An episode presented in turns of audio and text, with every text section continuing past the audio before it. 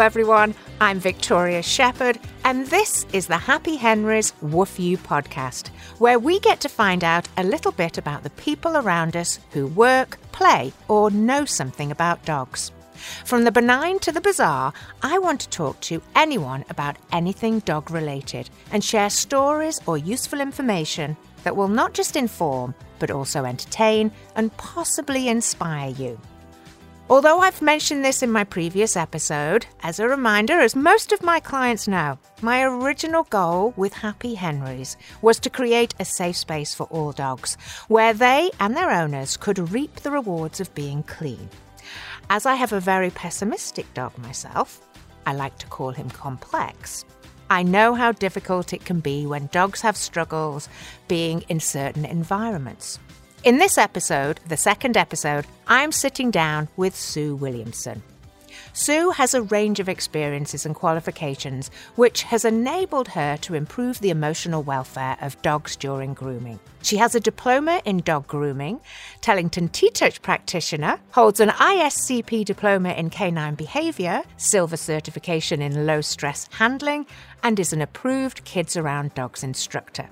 Sue has also written three books combining her knowledge to educate others in benefits of low stress grooming. She has a Facebook group, Taking the Grr, that's G R R R, out of grooming dogs, which provides help and support to guardians and groomers, as well as an educational portal, which can be found at www.takingthegrr.co.uk. Sue is now one of the leading voices in improving the grooming welfare of dogs. Hello, Sue. Hi, Victoria. How are you doing? I'm fine, thank you. My gosh, that was a bio and a half. it's what? a mouthful, isn't it? you have so much experience and training. I love it. You. You, you. can never you never stop learning. And what I have learned um, in the last seven or eight years is that the more you learn, the less you actually know. I know, I know, it's crazy. But you know, one of my favorite sayings at the moment um, that I actually stole from Tom Mitchell, and I say to a lot of my clients when they turn up with dogs, is you don't know what you don't know. And when you do know, you do better. Let's go over the basics so that we can um, help people. What I want to do is you know, spread the word about what consent based grooming is. Um, so, in layman terms, Sue, how would you describe consent based grooming? Okay, so I never know what to call it because some people call it fear free grooming, others call it low stress grooming, cooperative grooming, a holistic grooming. So already we've got lots of language floating around of around consent based grooming. So nobody really understands what it is because we have such a hard time in putting a label on it. So what consent based grooming is in in my terms is that um, I give the dogs choices. So uh, for most of the dogs I groom, uh, have been referred to me from other groomers, uh, behaviourists, vets, trainers that they uh, really struggle with the grooming process. So they may have bitten another groomer. Uh, they may have, you know, fainted because they're so stressed. Um, so I get all the this really grooming sensitive dogs. So the technique I use most often, which is a consent based technique, is what I call table protocol. So before I start grooming any dog, I teach them that when they're on the table, that's when grooming is going to take place. When they get off the table, grooming stops. So they have a choice and they have the consent is them getting onto the table. Now, mm-hmm. when I first started using um, consent based, what I, what I refer to as consent based grooming, it was after I'd been to a workshop with Chirag Patel. And he demonstrated the bucket game. So when the we teach the dogs that when they're looking at the bucket, grooming takes place when they look away from the bucket it stops um, and i did use i did use that on a few dogs but i was finding i was missing um, i was finding it difficult to watch whether they were looking at the bucket or not and whether they were looking away from the bucket. So it was really bit hit and miss whether I was timing right. Uh, but then I, my friend taught me about um, mat protocol. So having a mat on the floor, if the dog's on the mat, grooming takes place. When they move off the mat, grooming stops. And I actually thought, you know what? They'll never get back on the mat. You know, they've got if they're given the choice, they won't get back on the mat. So uh, I was already grooming a lady's Maltese pup. Um, and again, I was already stop. I'd stopped using restraints. You know, the the, the safety restraints. I'd stopped using those a, a lot. But sometimes it is. Sometimes a certain amount of restraint can actually be a calming of actually act as a calming if the dog has been used to them previously. If we sometimes it just helps the dog stay calmer. I've I've noticed, and it obviously depends upon the dog. What do you find? Absolutely depends on the dog. What I did find that when I stopped using, because for, for a start, I didn't go straight from using no restraints to nothing. What I did, I switched from using a collar and belly strap to using a TTouch harness. And I found a lot of dogs coped much better.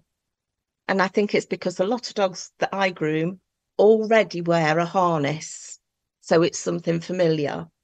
Um, and also I found it gives them more more uh, ability to move around because they've only got one strap going up to the H bar, so they can move around a lot more. It gives them a lot more freedom, takes any pressure off the neck, but gives them that support. Yeah, because it's that encasement, so it's it's probably um yes, I, I think for some dogs that are used to wearing a harness, it gives them something familiar. So that was the first move I made was to stop using a collar safety aid and the belly strap and used a harness and all all the dogs I used that on automatically car were better than having the two safety restraints on. And but it also gave me the security of that if they did jump off the table or try to jump off the table, they'd got something to save them. But I also thought that actually using a harness is much better because if they do try and jump off the table and they manage to jump off the table, they're not going to get the net. The neck's not going to get damaged because the the harness spreads the weight more. The, the mm-hmm. first session I have with the dogs I groom because again the bit as I said they've been referred to me because they've got negative uh, association with grooming. So I don't want them yes. to walk in in the first session, me bands all over them, reminding them of that's what you come into grooming salon for. So they get to do ACE free work every session, the first session. So that's lots of different services, things like snuffle mats, uh, licky mats, screwed up towels, and they get different treats on each one. So that's all they do the first session, and that gives them the time for that multisensory processing. So so they can get used to the textures in the salon. How does the floor feel? How does the floor sound? Uh, the noises of the table going up and down and the bath going up and down, the dryer, uh, the general noises, the smells in the salon. They get used to me and the smell of me without me being hands on. Mm-hmm. So it already starts to build their confidence because they can explore in a safe environment. Yes. Knowing that I'm not going to walk straight over them, pick them up, and put them onto the table. The next step I take is to teach them to get on and off the table themselves. So I've got a little set of caravan steps, and I always sit down when I'm grooming anyway. So my table's fairly low. So big dogs can probably actually just get on and off, but I always teach them to use the caravan steps to get on and off the table. So that's the first teaching I actually do for them is to get on and off the table. And like you, I make the table a really rewarding place to be. So they get treats on the table, they get strokes and fuss on the table if they want it. Right. Not every dog enjoys being fussed. um, and once they're confident getting on and off the table, that's when I start to teach them that actually, when you're on the table, I'm going to touch you, I'm going to brush you, I'm going to clip you, and I'm going to dry you if you can cope with it There are other techniques I use as well for the ones that find the dries really difficult. I use desensitization, counter conditioning. Uh, but basically, on the table, you they know they're going to get some grooming done when they can't cope anymore. You know, when they need a break, they can get off. But I've found that as we progress through the sessions, the more and more sessions, and the more they know that they can get off when they've had enough, they don't need to get off anymore. Yes. So I've got dogs that don't get off the table throughout the groom. So, so um, have you heard or do you use forward focus protocol? Um, in that I where I teach the owners this game on their first when they come to me for puppy sessions, but also um, work with the dog on the game of they get to focus and it, it's on on um, a high value reward. And to start off with there's no touching involved. It's there's a bowl and you have a really high value reward in that bowl and you get the dog to look at the bowl and then you release, give them a release word. Okay, go. Um, and the dog, the end result is that I have had dogs come in who are very, as soon as they're being touched, they may, if they're young dogs, adolescents especially, their mouths often get involved. Um, so, but with the forward focus protocol, uh, the forward focus game that I do, I build it up so that they're looking and they are predicting the reward. And while sounds they are looking, yeah. Yeah, sounds um, a bit like the bucket game, doesn't it? An adaptation yeah. of the bucket game. So they're looking at that, and I'm able to, for uh, Henry's now, I can do all of his nails, Dremel them. And after each paw, I release him forward. Um, and he gets to run towards it. So that, that also helps with the pressure release. Yeah. And if he comes back, I know we're having a conversation and he's in the game with me. Um, I found, and even students of my students who come to me um, have said that they've been able to go out into the big bad world sort of thing with their dogs into the real world and use the same techniques um, focus on here while someone's scratching your bum and going to stick a needle in it. Um, yeah. And it makes things a lot easier. Yeah. I must admit, I've not tried that, but I will I, share I, that with you if you like. Yes. And when you come on and do a webinar for me, you can d- demonstrate that one because that sounds like it might work. I, I think it's it's I've I've had a lot of success from it, um, yeah. and again, it's thanks to Tom Mitchell and Behave Vet um, he's done um, an amazing vet handling workshop, but the skills also um, work with grooming situations. Yeah, well, they're so transferable, aren't they? You know, it's so yeah. similar of and vet the, handling and grooming. And with the consent side of it, um, I, I for, for it to be true consent, um, if the dog decides to move away from the situation, I actively reward them for going away. Um, yeah. So that it's not just, oh, well, if you come to me, you get a reward. Um, if they if they tell me they're uncomfortable, then I also do reward them for that because um, I think for true consent, it's, it's probably it's got to be a two way two way stream, yeah. right? Yeah and that's what I when I when I'm training them to get on and off the table, they get rewarded for getting off the table as well. So they know that actually all the rewards doesn't just happen on the table; some happens on the floor as well. Yeah. Um... So sometimes I'll, you know, for some dogs, I'll have a snuffle mat on the floor, so that when they get off the table, they can go to the snuffle mat and have a snuffle around there to see what's in there as well. So it's not like all the treats stop when they're on the t- oh, get off the table Yes. So it's, it's well, one thing you can, you know, um, with the forward focus protocol, and you were talking about how when you were doing the bucket game, it was difficult to keep an eye on the dog. Yeah. Um, I have started introducing a treat and train. After we've taught them the forward focus game, we do we start building them up with the treat and train so that you can do the thing and then press the re- the button and release them to the reward so that might be something that I've actually got one, Oh, and it is something I've thought about, and I keep thinking I must train.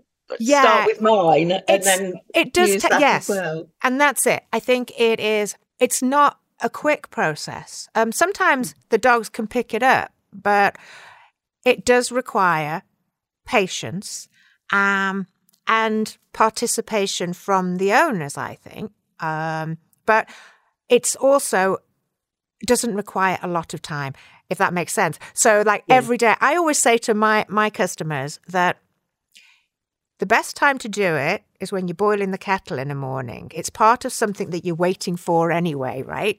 Yeah, so, So- you're not doing anything. Else. So for that two minutes, you know, whether it's 30 seconds or two minutes, if your dog is engaged, do something in the way of handling with them. Um, Yeah. Do you have any? What do you? What kind of little tips do you have to get your owners on board to actively working on this at home? Okay, so uh, I'm I'm in extre in an extremely lucky position because when uh, dogs come to me, I'm usually their last chance saloon before they um, have to have sedated vet Yeah. flip offs. So I do find that the the most of the dogs I groom, their guardians are on board and know they're going to have to do work at home. Oh, you're so lucky.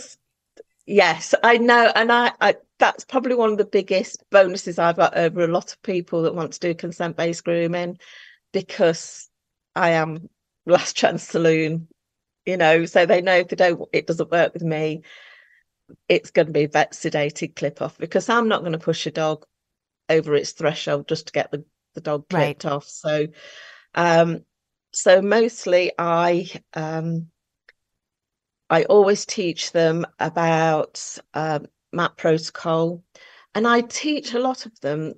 I would say before I use mat protocol, I actually teach them about trust brushing because I found that that's they get that a lot more quickly. hmm So trust brushing is uh, it is consent based because the, the way you start this, and this is a really good way for most people to start consent grooming. So if you've got a dog that is not keen on being brushed and you pick the brush up and the dog runs into the other room, the best thing to do is actually not to start with a brush, and it's to start with uh, something inconspicuous. So it might be a makeup brush, it might be a sponge, a little sponge, um, it might be just a little bit of a flannel, you know, a little bit of cloth. And you start by stroking them when you know when you're both settled in the evening. Don't do it when your dog's frantically wanting to play. Do it when you're both in that time because we all have times when we're just sitting quietly watching TV. Um, and just get your inconspicuous item and do a couple of strokes. Watch your dog's body language. So you need to know about body language. So look for those calming signals such as the lip licking, the yawning, the whale eye, um, paw lifts, uh, anything that sort of you understand that the dog's not enjoying what you're doing. And if, say, you're stroking this bit of item down the leg and they start to yawn and in a way that you know it's they're not enjoying it, then you stop. Now, how do, if you haven't got experience in behavior, um, and a lot of the time it's, it's, you really have to be a thousand percent aware of your dog. It, it, it, those, the little, very little signals, aren't they? Um, yes. So, can how can we encourage discreet. people to um, observe their dogs? I mean, I think that's all. It's it's. How do we get them on board to actually Okay. checking their dogs out more? Yeah. So if they do buy my book, the Guardian's version, it is uh, taking the Grr out of grooming your dog. There is a chapter on body language, which tells you what signs to look for. So it's really important that we start to pay more attention to our dogs, to know what's they're enjoying, to know what's the oh, I'm not actually quite sure about that, because it's it's commu- all all body language is communication. Mhm. So I would say this to groomers as well. So that dog on the grooming table that's growling at you, That's communication. That's not aggression. That's communication. It's saying, look, I'm, I really can't cope with this. Please stop. And that's when you get to the next stage where they've said, sorry, it's too much. You need, and you need to stop. If you don't stop, that's when they're going to start snapping at you. Yes. And biting is communication as well. It's just saying, I've had enough. I'm not having it anymore. Yes. I don't let them get to the growling stage because I want them to. So mm-hmm. when a dog's giving me uh, calming signals, a paw lift is one. If I'm doing something and they lift the paw, I'll always stop what I'm doing and change what I'm doing. So if I'm clipping them in the lifter paw, I'll step back, not step back, but you know, I'll stop what I'm doing and wait for them to put the paw back down. And then I might try the scissors instead to see if the scissors is easy. And it might be just, I've got some dogs that I can clip the back end fine, but I can't use the clippers around the chest or the front legs. So it might just be assessing using a different technique for just part of the groom.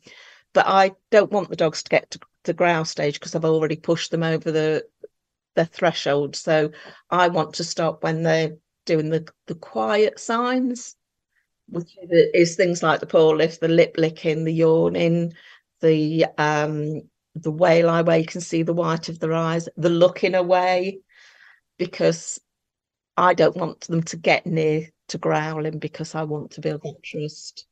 So I've been bitten um, five times in seven years and they've all all been minor bites where the skin's not really even been broken and each time it's been my fault because I've missed something. Yeah, I think it is usually our fault.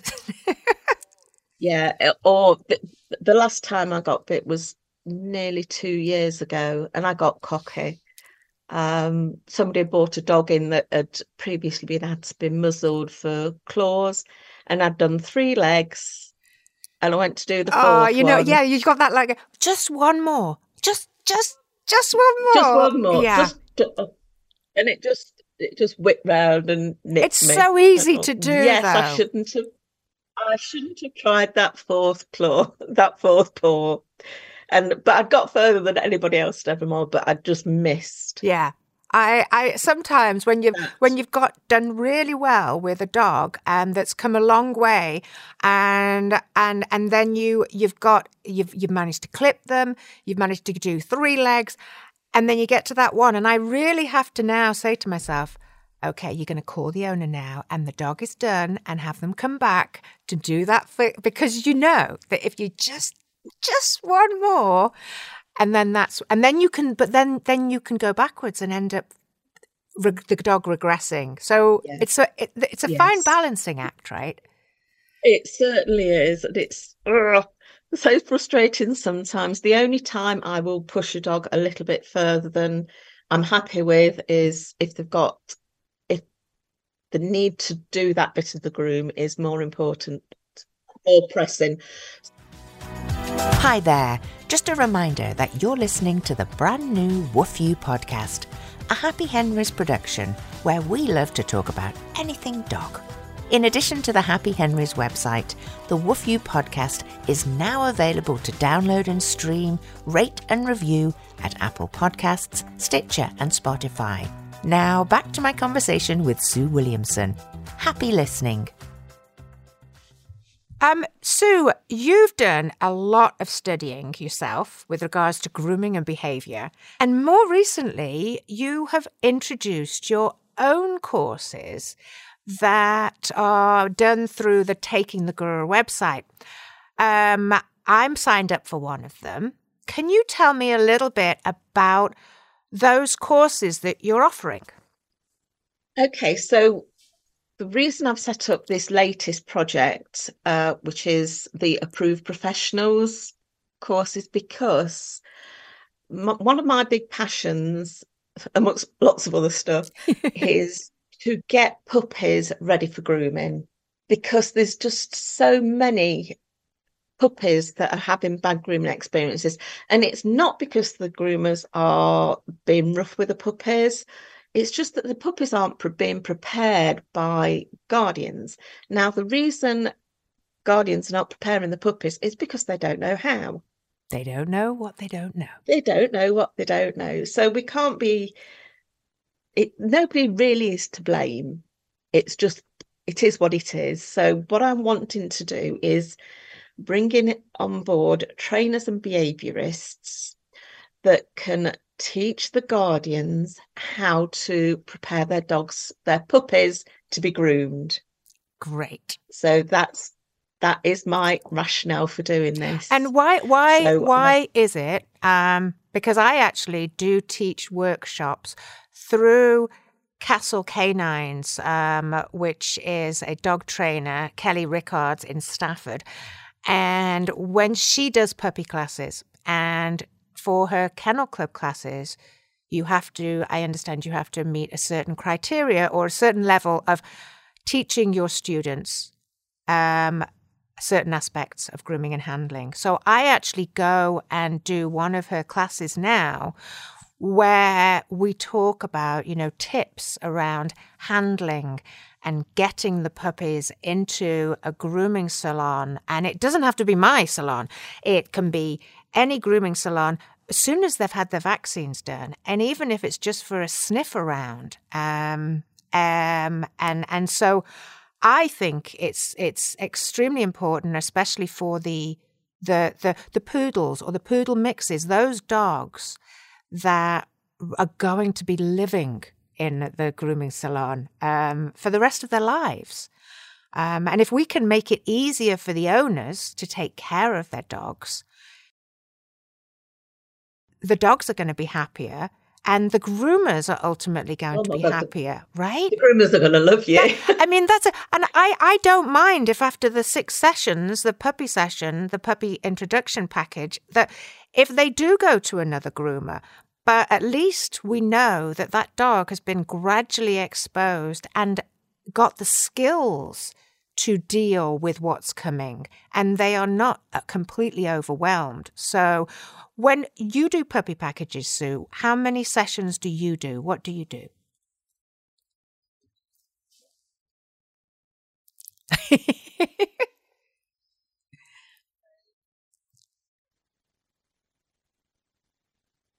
So is it that question, as you know, is going to be it depends. so I would say most puppies, um, I, my basic package is for the buy package of four sessions, but it's rare I do a full groom by the fourth session. So I I I've got a five step approach. So my five step approach is the first uh, step is to make sure they can come into my salon and do ACE free work, which is all the different services and and that's that's all I want them to do on the first step is get to know my salon, that they're safe in my salon. The second step is for them to get used to me handling them. So whether that's um, just stroking them or doing a little bit of light brushing, if they're okay with me, excuse me, handling them, then I'll teach them to get on and off the table. The third session is starting to introduce all the different noises, so I and surfaces. So I may put them in the bath and switch the water on, watch their reaction to that water. I'll switch the clippers on whilst they're doing free work, because if they can't they can't cope with the noise of the clippers while they're doing free work. They're definitely not going to cope with it when no. they're not doing free work. and again, I switch the dryer on whilst they're doing free work to watch their reaction. So that's step three. Um, and I don't move on to the next step. So they might do step three appointments three or four times. Obviously, if if they can't tolerate the clippers or the dryer, I'll be setting homework. Mm-hmm. So uh, showing the guardians how to desensitize with a toothbrush and with their own air dryer. Step four is popping them in the bath and just wetting them. So I'm not putting any shampoo at this point because I don't want a, a, slippery, wet, shampooed dog. And then they freak out, right? We've all been there, done that, and got the soaking wet t shirt for it and then dry, you know, as dry as, as much as we can without overwhelming them. And then the next one is the next step is a full groom. So as I say, some some puppies have to do one of some of the steps three or four sessions, but I am not going to groom a puppy. Um, they will do a full groom if they're not ready for it. Now, let me i'm going to play devil's advocate now because yeah, I'm, um, I'm an owner that that that sounds really expensive sue so i've come to you for my package and i bought my four and then now we find out the the dogs can't handle the full groom yet and i want my dog to look really pretty so what how much is it going to cost me or what do I, you know, how long is it going to take? Am I ever going to be able to get my dog groomed? Okay. Yes, you are going to get yourself your dog groomed. Um, and Joe Bloggs down the road will do that for you. as harsh as that might sound, I'm still not going to groom your dog to perfection if your puppy's not ready for it. I know that's a cop out. However, if you do the work a term that I set you, and you come on regular appointments, then I might be able to get when your dog is 18 months old, you may be able to have that perfectly styled dog. now that that that magical number of 18 months old. 18 there we go. So now the next thing we should talk about then is that. what you're going to talk yeah, about. yeah. Well, you said the 18 months, but obviously that's a that's a, a, a flexible number. But what happens to adolescent dogs, that have been, I mean, and I have been doing this at the moment with Stanley, but from they've been so great with grooms, and then suddenly they get to 10, 12, 18 months. And what happens, Sue? it's adolescence and it can start a lot younger than 10 months. It can start for five months with some dogs. Everything you've done just goes straight out the window. Boom. And it, it is a known fact. And I think that a lot of people and owners do not realize that dogs can go through a second fear stage when they have that injection of hormones. Can you tell me a bit about that? Okay, so there's lots going on when they reach adolescence, when they start going through that adolescent stage, there's lots going on. Um, I think that's why they go through the second fear stage because all of a sudden nothing is the same. So they may, I don't know whether you know this or not, but a lot of dogs, when they hit adolescence, the bones grow at different paces. So the back legs grow quicker than the front legs. So all of a sudden they've lost their balance because the body's pushed forward slightly, just because even a millimeter difference can front load them a little bit more. So their balance is a little bit, ooh. It's like having a pebble in your shoe, right? It is, yeah. It's yeah. just that little bit of extra height in the back end just just changes the perspective.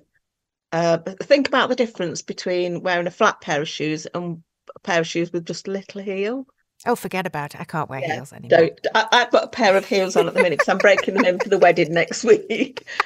So, so yes, so that some dogs also get very touch sensitive as they're going through hormone, uh, through the hormonal changes, like humans do. You know, think of that teenage boy that doesn't want touching anymore. up Puppies, dogs are just the same. So all of a sudden they're getting more touch sensitive. Uh, the brain connections, the brain networks are all breaking and making new network connections, which is why they don't understand some of the commands that we've taught them because those connections have gone and new ones are being made. And that's why we have to go right back to basics when we're doing puppy training, training with adolescent dogs. Um, and it's um, not that we're being difficult or the dogs are being difficult. No. That, that when when we have to say, you know what, we have to go back to basics. Um, and it can be frustrating for an owner, right? Yeah, they put all this work in, now it's gone out the window. It's all your you've fault. got to do it all again. Yes, it's all my fault. But the thing is, I I like to prepare my own my guardians, that this is going to happen when they get to adolescence. Some of this is going to go backwards. So we've got the the, the bones growing at different paces, which will also um, cause discomfort Growing as well. pains? You know, go, we know that children go, yeah, children get growing pains. Um, the network, brain network connections are all going berserk. They're all lights and switching on and off. Uh, touch sensitivity. Um, they um, the the second phase stage, and which I think is just a combination of all these these different changes. They've got the hormone range ranging through the body that they've got no idea these hormones are or what these sensations are. And then we've got I mean, if we think back to our 13, you know, like that, there's some pretty stressful time. Oh, it certainly is. And they don't know what's going on. We can't explain to them, you know, for bitches, they, you know, they start their seasons. We know how uncomfortable that can be and how that can affect our moods. But we expect dogs to be in the same perfect mood all the time. I know. Poor things. now, listen, what I want to do is I've had a question in from somebody, and um, I'd love to ask your thoughts. I want to talk about the big C that has happened recently in the dog world. You yourself were at Crufts recently. Yeah, and there are a lot of controversial um, opinions flying around at the moment um, as to, you know, is Crufts or an or an event like this good for dogs' welfare? And there's so you go there, um, and with with all this conversation, and I went as well, um, conversation around animal welfare, emotional well-being. Where do you sit? What are your thoughts on Crufts, and why do you go? Reason I go is because it's a fantastic networking opportunity. Okay. Completely selfish reasons. But I also, uh, whenever I do go, I always make sure I work on a stand for one day.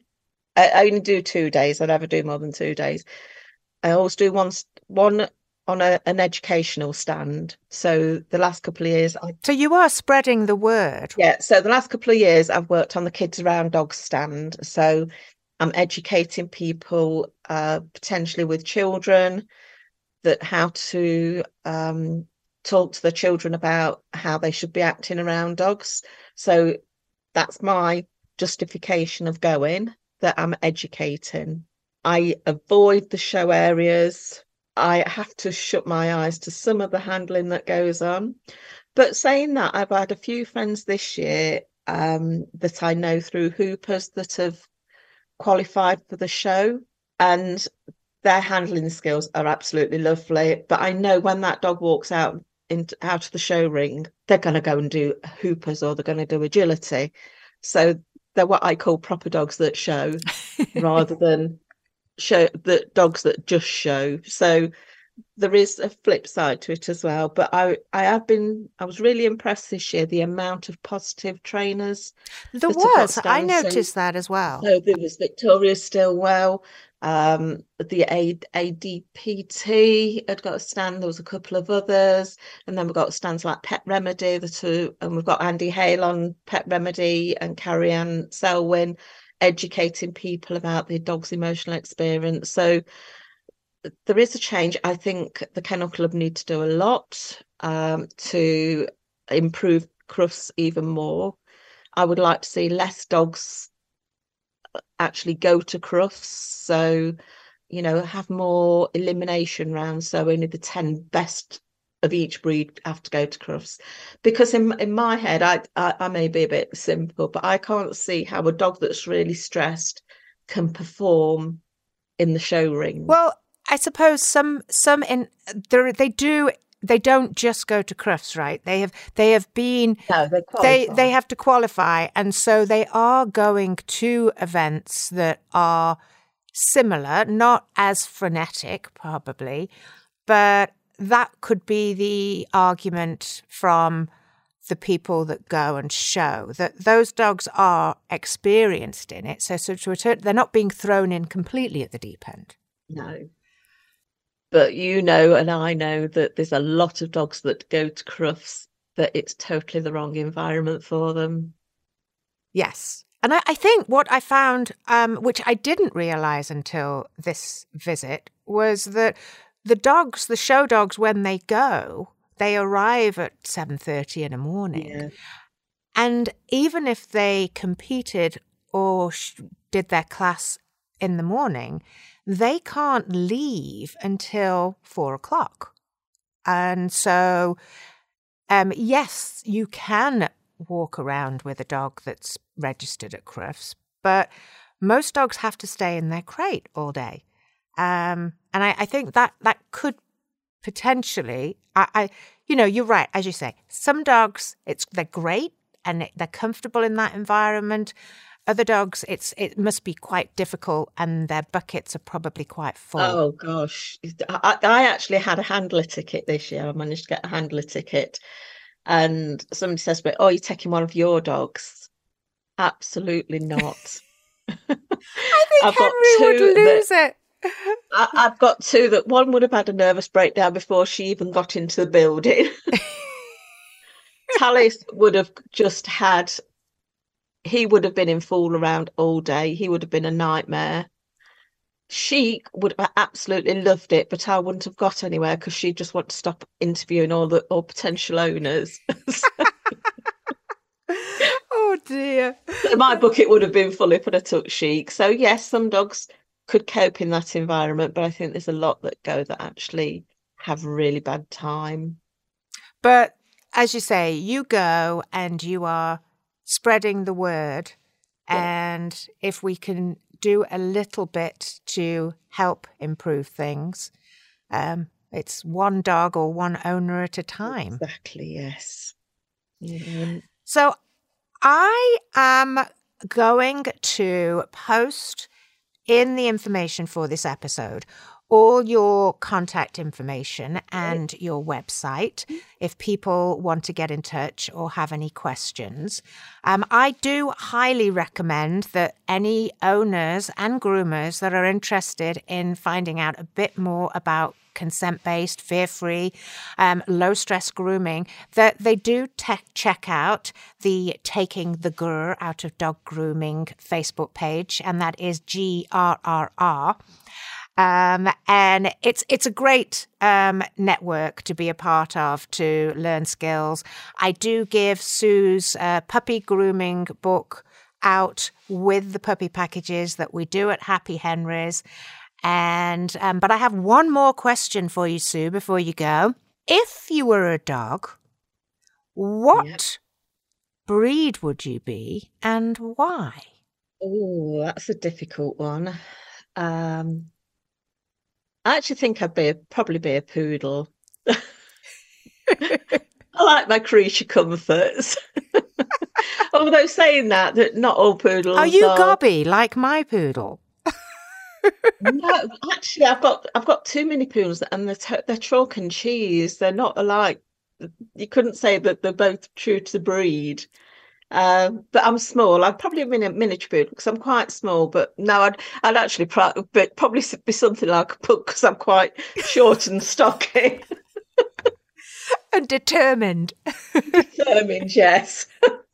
I like That's that. question. Short, stocky, and determined. Oh. Yeah. Well, listen, thank you so much for coming on to Oh, the Woof You podcast. It's been a pleasure, and I'm looking forward to doing one of your webinars in the near future.